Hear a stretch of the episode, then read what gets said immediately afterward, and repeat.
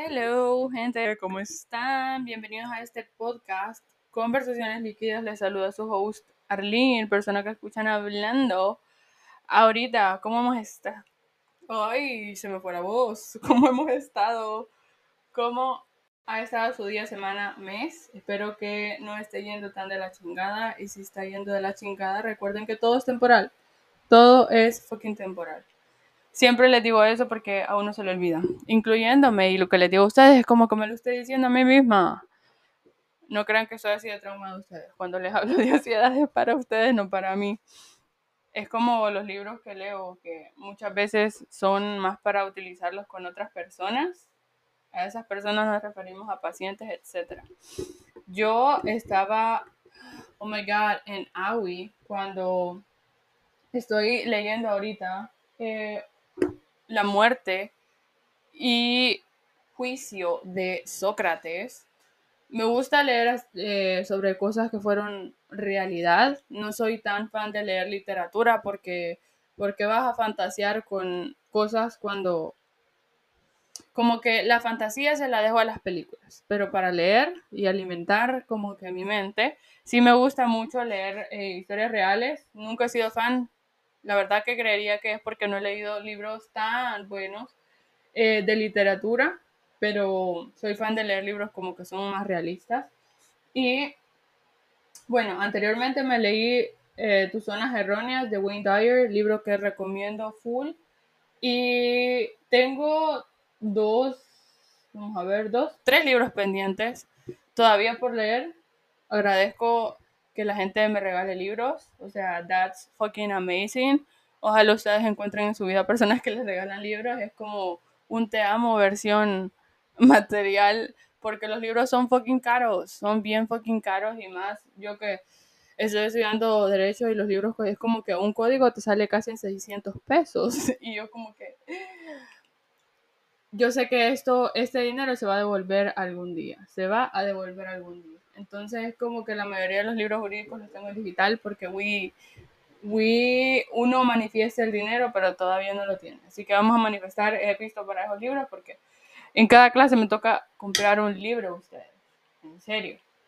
Entonces, ya les empecé a hablar de, de cómo, qué caro es comprar libros ok, vamos a dejar la queja y vamos a practicar la gratitud. I am fucking grateful de comprar libros porque hay gente que no puede y lee en PDF.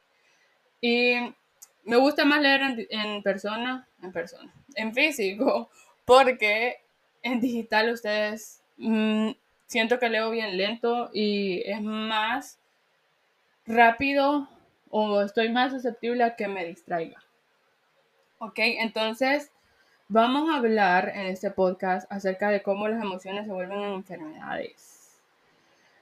Y les voy a hablar de esto desde mi experiencia. Y les hablo desde mi experiencia porque em, cuando yo tenía, vamos a ver, miren, les voy a contar de dos experiencias para que más o menos entiendan por qué las emociones se vuelven enfermedades.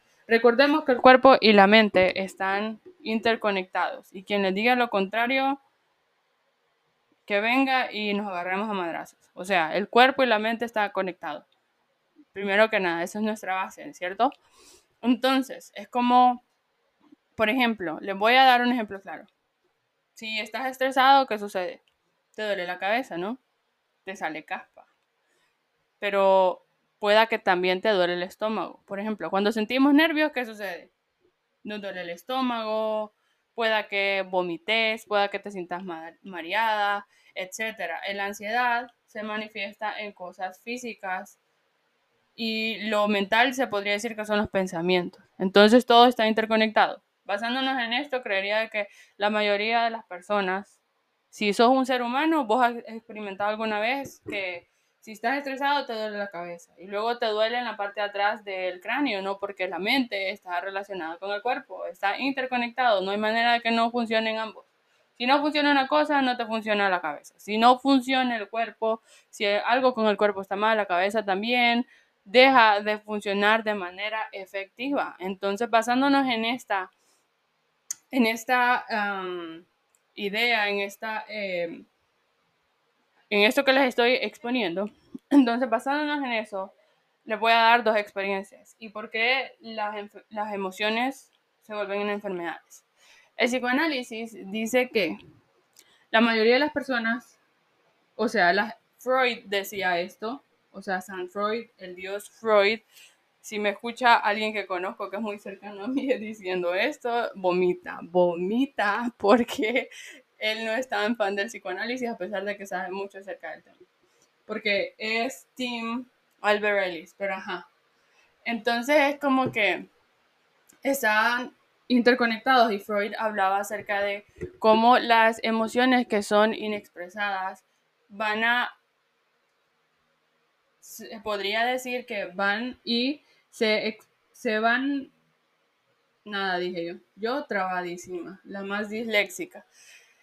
Las emociones que no expresamos a través de nuestra lengua, es decir, el lenguaje, van a salir de otras maneras. Y Freud planteaba esto, las emociones inexpresadas van a tratar de salir de otra manera, entonces las vamos a dirigir a partes de nuestro cuerpo. Hay personas que son muy racionales, hay personas que son más emocionales y las personas que somos más emocionales, incluyéndome, vamos a dirigir todo a una parte del cuerpo. Entonces muchas veces, por ejemplo, emociones inexpresadas puede ser tristeza, puede ser alegría, puede ser enojo, puede ser ira, puede ser frustración, cualquier emoción va a ser expresada y va a ir dirigida a otra parte del cuerpo. Por ejemplo, estoy muy enojada, quería llorar, no pude llorar, vengo y estoy que me ahogo. Entonces pueda que por ese enojo yo tenga mucho dolor de cabeza.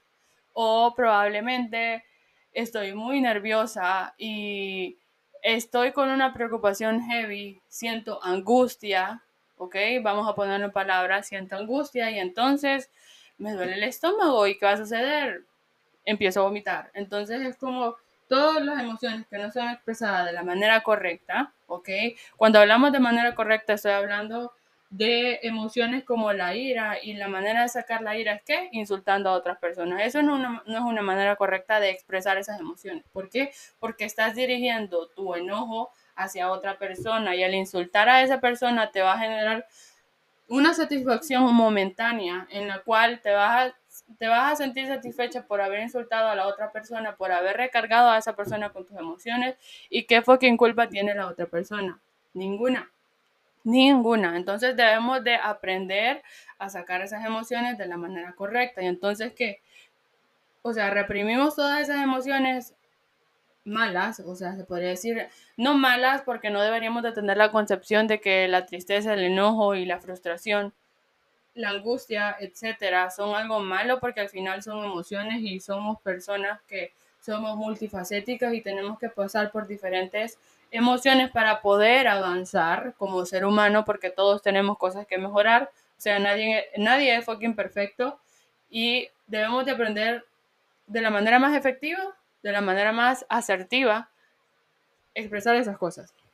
Entonces, basándonos en estos pequeños ejemplos que les dije, nosotros, si no expresamos las emociones de manera correcta, es decir, si vos te enojaste y no expresaste ese enojo de la manera correcta, va a repercutir en, por ejemplo, problemas gastrointestinales, algo más permanente. ¿Qué tal si todo el tiempo eh, guardamos el enojo y la frustración y se convierte en diabetes? Y luego la gente es como que tenía ese estilo de vida tan saludable y apareces con achaques y vos decís como que de dónde salen tantas enfermedades, pero estás haciendo conteo de tus reacciones físicas cuando has tenido emociones muy fuertes, porque eso es lo que sucede. Y muchas veces hay traumas que resguardamos, que tenemos reprimidos y también salen expresados en emociones. Eh, y en esas emociones es igual a enfermedades, ¿ok? Entonces, estas son cosas mínimas ustedes, el sentir dolor de cabeza, algo gastrointestinal, hay gente que, que te dé cáncer sin alguna y te haces mil exámenes y los doctores no saben cómo surgió ese eh, nódulo en tu cuerpo. Y no es que todo, todas estas eh, enfermedades fisiológicas son responsabilidad de una emoción, no, pero estamos hablando de que es muy probable de que Si no tenés una vida saludable emocionalmente hablando, puede repercutir en un chingo de enfermedades. O sea, imagínate la cantidad de cosas que o todo el tiempo pasas enfermo. Y les voy a dar, bueno, dije que iba a dar dos ejemplos, voy a dar tres, porque ahorita me acordé del otro. Entonces vamos a ir con los ejemplos para que entiendan el contexto de las cosas. Y, por ejemplo, yo conocí el caso de... Em, le vamos a cambiar el nombre para versión educativa, ¿ok? Imaginen que María, vamos a ponerle, no, inventar el nombre. María es una adolescente muy insegura. María tiene miedo a hablar en público. María viene y tiene una exposición. María tiene un grupo en el cual ese grupo le asigna que ella va a defender la exposición. Les estoy cambiando absolutamente todo el contexto de la historia para que, o sea, respetar lo, real que sucedió, ¿no? Pero para que entiendan cómo sucede el asunto. Entonces, María, em, el día de que llega a la exposición, empieza a practicar. Sus compañeritos de grupo vienen y le dicen que María se traba toda. María ya no va a hablar en la exposición. Lo va a hablar otra compañera porque ella se traba mucho al hablar. En ese momento, María siente mucha vergüenza y quiere salir corriendo de la escuela porque le sucedió eso el día de la exposición. Entonces, basándonos en que ella quiere correr, o sea, está la emoción que estamos identificando aquí es vergüenza. Sintió vergüenza y esa vergüenza le hizo querer salir corriendo. Ese dolor vino y lo mandó a sus rodillas. María tiene años de estar yendo al médico, de tomar medicamentos y los médicos simplemente nos explican por qué esa eh, niña, que es una adolescente, no, no se cura del dolor en las rodillas, no tiene nada a nivel físico según los exámenes, pero ella sigue teniendo ese dolor en las rodillas. Luego va a terapia. María descubre que su dolor se originó después de este evento en el cual ella sintió mucha vergüenza y quería salir corriendo. Y María una vez habló de esa emoción que resguardó, que aunque fuese un evento mínimo, porque en el colegio o, o en la escuela vivimos tantas cosas que pueden ser vergonzosas, pero muchas veces uno las olvida, pero hay cosas que sí marcan a las personas dependiendo de, de qué tan, eh, se podría decir, de qué tan seguro, qué tan inseguro somos, de qué tan resiliente que, somos, etcétera. Tantas cosas involucradas, la manera de pensar, manera de percibir las experiencias. Por eso es que para uno puede ser una experiencia fuerte, para otra persona se le puede olvidar a la semana y ya estuvo. Entonces, basándonos en todas esas cosas que les acabo de decir, fue algo real imagínense pasar tantos años yendo de un médico a otro, de un médico a otro, y no, te, no sabían, de, no se explican de dónde venía X dolor, y luego vas a terapia y descubrís que de este, de este evento que tuviste, dirigiste el dolor porque no expresaste esa emoción. Entonces, vamos a que las enfermedades son muchas veces razón de una emoción inexpresada y a veces inexpresada de maneras no asertivas y muchas veces inexpresadas porque simplemente en la casa no nos enseñaron a expresar cómo nos sentíamos o siempre nos hicieron sentir culpables que la mayoría de las personas, si son personas que no expresan cómo se sienten, sea alegría, sea tristeza, sea angustia, sea frustración, etcétera, cualquiera que sea de estas emociones, cuando no expresas esas cosas muchas veces es porque en casa te enseñaron a que decir cómo te sentías era cansado, escucharte. Y entonces crecemos con la idea de que todas las personas a mi alrededor se van a cansar o no les importa, no les interesa cómo yo me siento.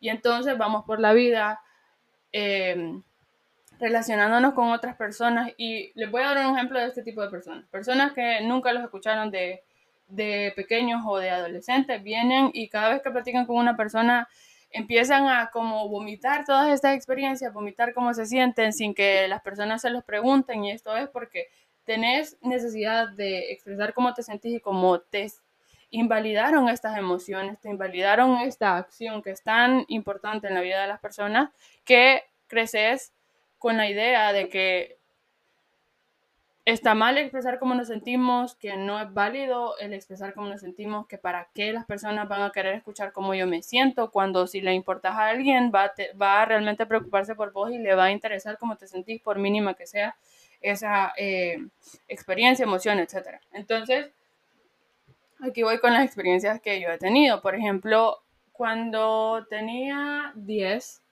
em, esto es algo que descubrí en terapia ustedes, em, porque yo sería hipócrita si yo los mandara a ustedes a terapia y yo, yo, no, yo no haya, o sea, resolvido mis demonios internos. Entonces, cuando tenía 10, a mí me da neumonía. Y esto fue a raíz de un evento muy fuerte que yo tuve. Em, se va una persona de mi vida que yo consideraba importante. Entonces es como, yo desarrollo neumonía de no sé dónde, porque la neumonía es algo que se pasa y es algo heavy que te puedes morir de eso. La vida no quiso que yo me muriera en ese momento, pero yo desarrollé esa enfermedad porque en ese entonces yo quería llamar la atención de la persona que se había ido de mi vida y esta persona era como yo casi muriéndome hacer que esta persona volviera a mi vida.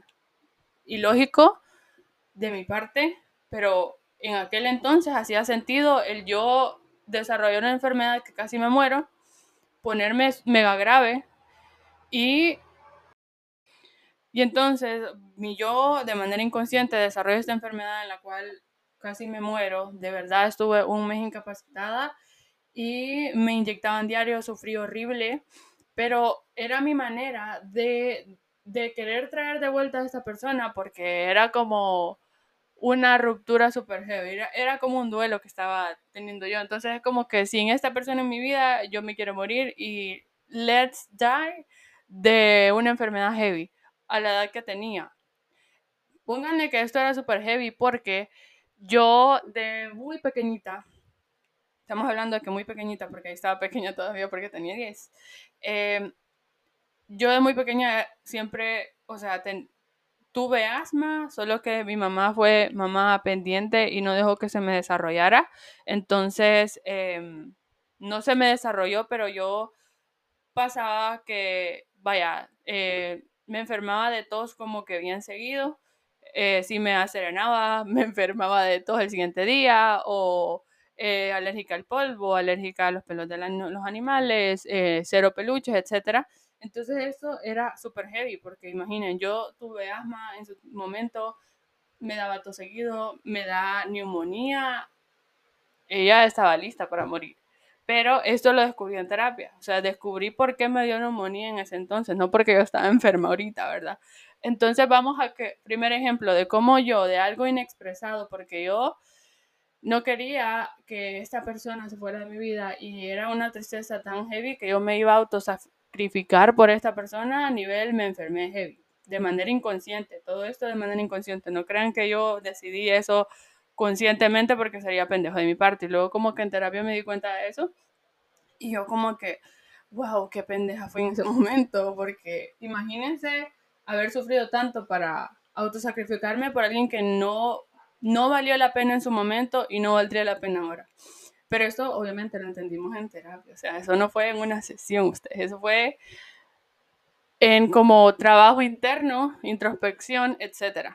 Ok, les voy a dar mi segundo ejemplo que fue, por ejemplo, vaya, otro ejemplo que les doy, también cuando personas que sufren de estreñimiento, básicamente el estreñimiento es igual a estrés. Cuando acumulas estrés, tu colon sufre todas esas reacciones. Entonces, también es como manera de, tu colon sabe que tenés demasiado estrés, entonces vamos a hacer más jodida la existencia y reacciona a esas emociones. Cuando estás muy estresada y tu cuerpo te está gritando, gritando literalmente, de que se siente mal y que debería de, de poner atención a eso. Y la verdad es que un mal hábito que tengo yo es que yo o me curo o me muero, una de dos. Entonces, no me gusta ir al médico. Mm, no sé a quién salió eso, solo por ser rebelde, la verdad. Entonces es como, eh, al ejemplo que voy con esto es que en mi antiguo trabajo, sí, sí, en mi antiguo trabajo yo, vamos a ver, pasé, ok, pasaron tres meses de yo estar trabajando ahí y después de esos tres meses yo viví enferma. Yo viví enferma porque yo tenía, acumulaba mucho estrés. Y cuando le digo que acumulaba mucho estrés es que yo muy, de manera muy tonta, en este momento yo no estaba, estaba en un mindset tan horrible que, o sea, me sentía estresada de estar en el ambiente, me sentía estresada de, de sentir, me sentía frustrada de estar ahí porque me sentía estancada, mi vida se había vuelto muy rutinaria, no tenía tiempo para nada, todo el tiempo pasaba cansada, entonces muchas veces mi cuerpo me gritó, tenés que salir de ahí, pero yo necia, necia, necia. Entonces, vamos a cómo también en ese momento las emociones inexpresadas, que era estrés y frustración, me estaban carcomiendo por dentro y me enfermaba cada rato. Yo vivía, eh, me daba fiebre de la nada, no sabía por qué me daba fiebre, se me quitaba, pasaba con las amígdalas inflamadas, eh, pasaba también con dolores en el estómago, de la nada, cuando nunca había tenido yo problemas con el estómago o algo eh, relacionado. Eh, no disfrutaba la comida, no me daban ganas de nada. Para mí, yo me alegraba que llegara el día viernes porque yo salía a las 5 y yo el día viernes yo salía a las 5, gracias a Dios, ya voy a salir de este infierno. Y luego me daban ganas de llorar cuando llegaba domingo por la noche porque significaba que el lunes ya venía cerca y tenía que volver a ese fucking trabajo que yo detesté.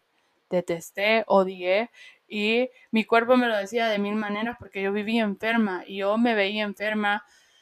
Yo, miren, yo estaba tratando de tener la vida más saludable en el sentido de que yo trataba de tomar mucha agua, yo trataba de hacer journaling y me ayudaba un poco, pero no era suficiente para la carga emocional que yo estaba teniendo en ese momento porque me sentía demasiado frustrada, me sentía estancada donde estaba. El ambiente laboral lo percibía, era Chernóbil ahí. Y no sé si fue mi experiencia y la percepción en el mindset que yo estaba o realmente el ambiente era así. Bueno, también tenía una jefa hija de su madre, entonces era como que detestaba, detestaba con todo mi ser estar ahí y yo paso por ahí y a mí me da náuseas, o sea, horrible. Entonces, este es otro ejemplo de cómo las emociones expresadas se vuelven enfermedades y muchas veces tu cuerpo te avisa que algo no está bien, pero uno no hace caso, uno es necio. Entonces yo en su momento... No, no, yo no tengo nada aquí. Em,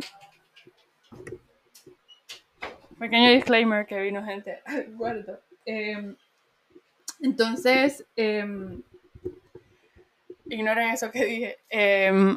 La cosa es que de mil maneras mi cuerpo me estaba diciendo que yo tenía que salir de ahí, pero yo no hacía caso, yo no hacía caso. Entonces yo vivía enferma, subía y bajaba de peso como que de manera bien brusca, o sea, literalmente de manera bien brusca, y fue tan, estaba tan dañada a nivel mental que, miren, otro ejemplo de cómo las emociones inexpresadas se vuelven eh, enfermedades. Yo hubo una, una, no podría decir época, se podría decir que hubo un mes en el cual de verdad me sentía bien, bien saturada y no porque no pudiese con el trabajo, simplemente el mindset que yo tenía en ese momento no era el más eh, idóneo, no era el más saludable que se diga.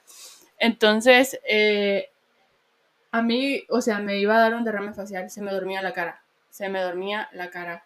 Y yo recuerdo haber ido con la doctora que eh, atendía ahí, ella súper linda siempre. Y yo recuerdo que em, ella preocupada me dijo como que, Arlene, ¿qué le pasa? O sea, yo se me dormía la cara y recuerdo que me recetó unas inyecciones que son para como oxigenación en el cerebro y que te relaje los músculos. Y me inyecté eso y de manera casi urgente porque yo estaba muriendo literalmente. Porque me iba a dar un derrame facial, o sea, se me estaba durmiendo la cara. Yo sentía hormigueo en la cara y eso sucedía como que seguido, pues. Entonces era del estrés y mi cuerpo de mil maneras diciéndome tenés que salir de ahí.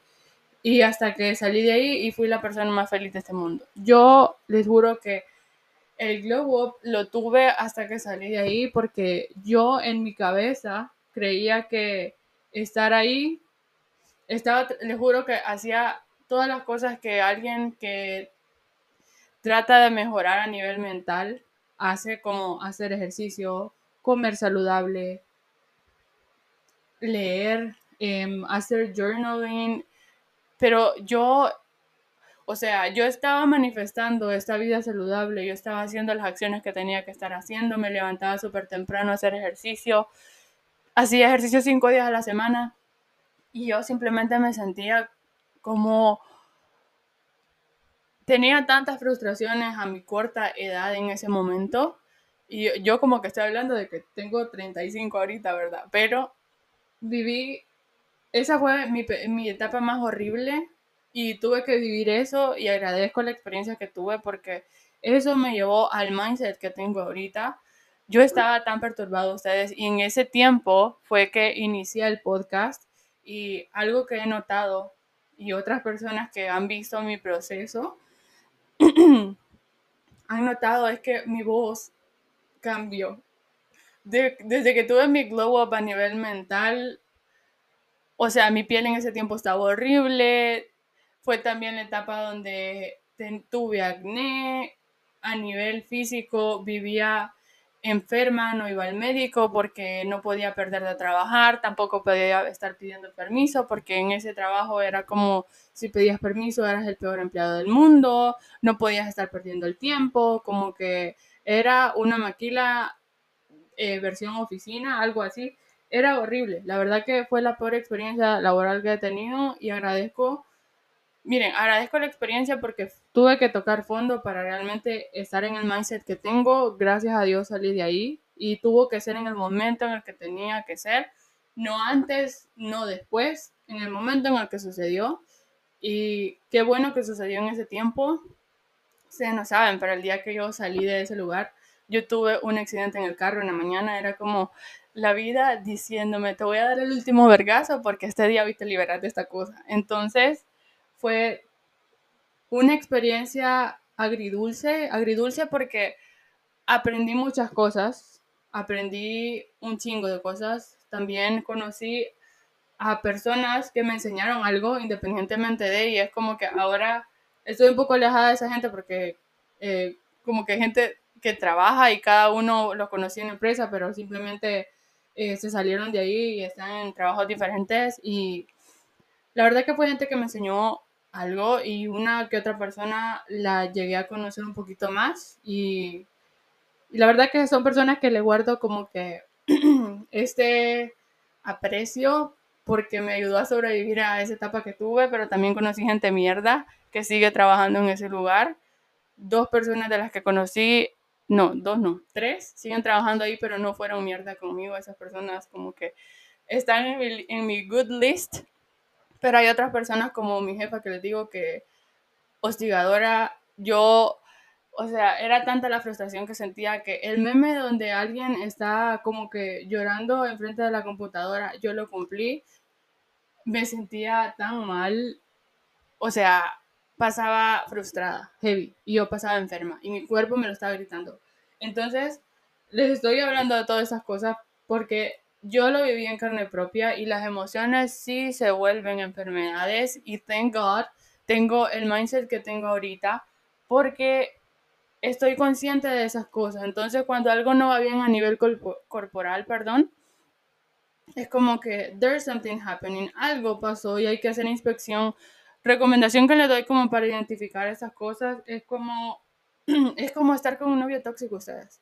Cuando se han fijado y han visto el glow up de alguien que se les está apagando el brillo cuando está con alguien que es negativo para su ser y tóxico eh, a todo sentido y luego esa persona sale de esa relación y tiene un glow up y se ve bella y o tiene un glow up y se ve tan bien esa persona sea hombre o sea mujer porque salió de esa situación o sea hay personas que te roban energía y hay personas que son tu luz y tenemos que hacer inspección como que esto muchas veces te das, sos consciente de hasta que ha pasado varios tiempo o alguien más te lo hizo saber.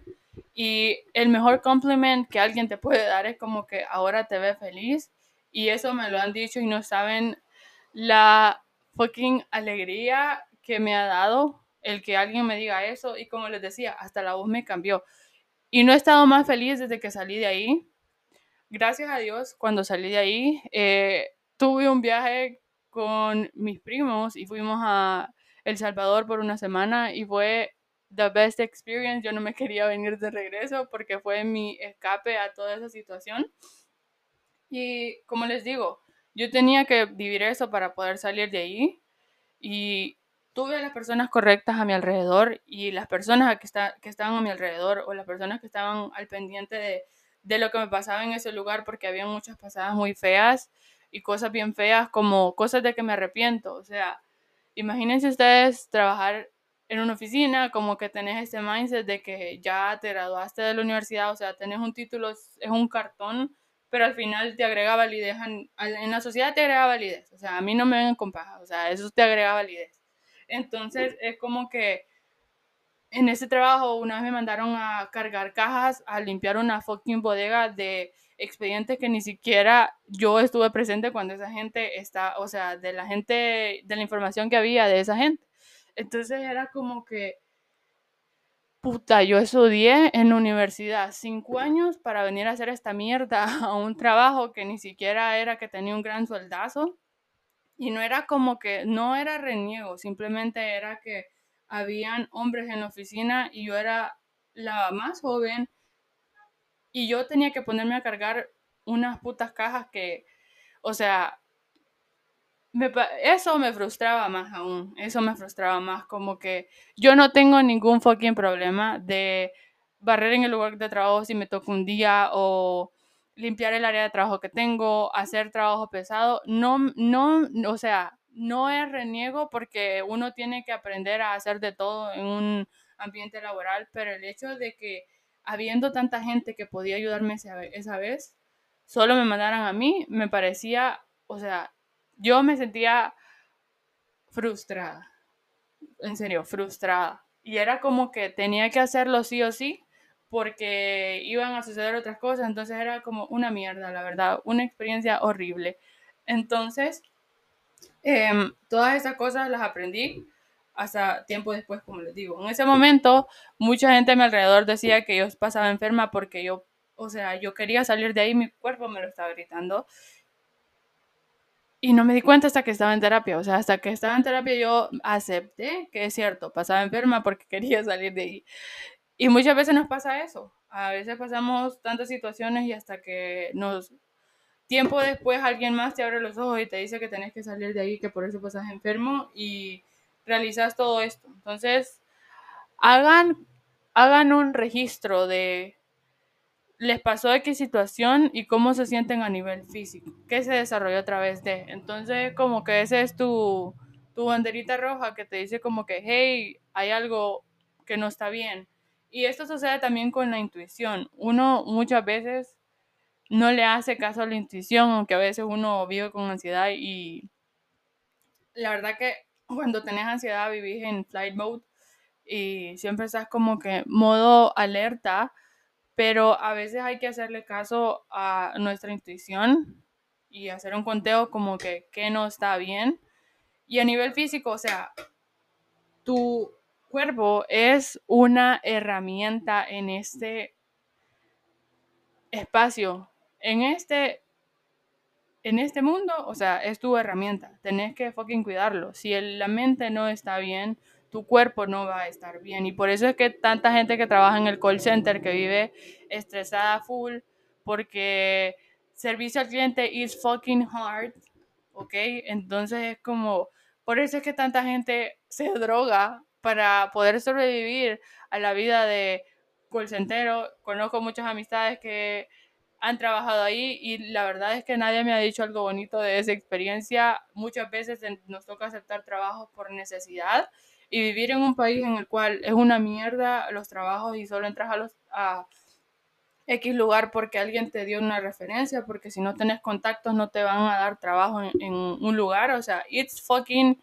eso es bullshit, pero es la realidad de nuestra sociedad, entonces como que hay que mantenerlo lo, más saludable posible porque no sabes qué oportunidad te va a salir, imagínate, estás hecho mierda a nivel físico y te sale la oportunidad que estás esperando y no vas a poder hacerlo porque estás mal a nivel físico. Entonces, como que hay que hacer conciencia de nuestras emociones, de expresarlas de manera asertiva y ser con más conscientes con lo que nos dice nuestro cuerpo. Como les digo, todo está interconectado. Hasta aquí el podcast del día de hoy. Espero hayan aprendido algo, espero les haya resonado, espero se hayan entretenido con mis historias, que salto de una cosa a otra. Pero nada, les hablo de esto porque siento que dentro de tantos podcasts que hay allá afuera, más de alguna cosa de las que yo le dije se les va a quedar. Y nos vemos en el próximo. Bueno, nos vemos, no. Nos escuchamos en el próximo. Bye.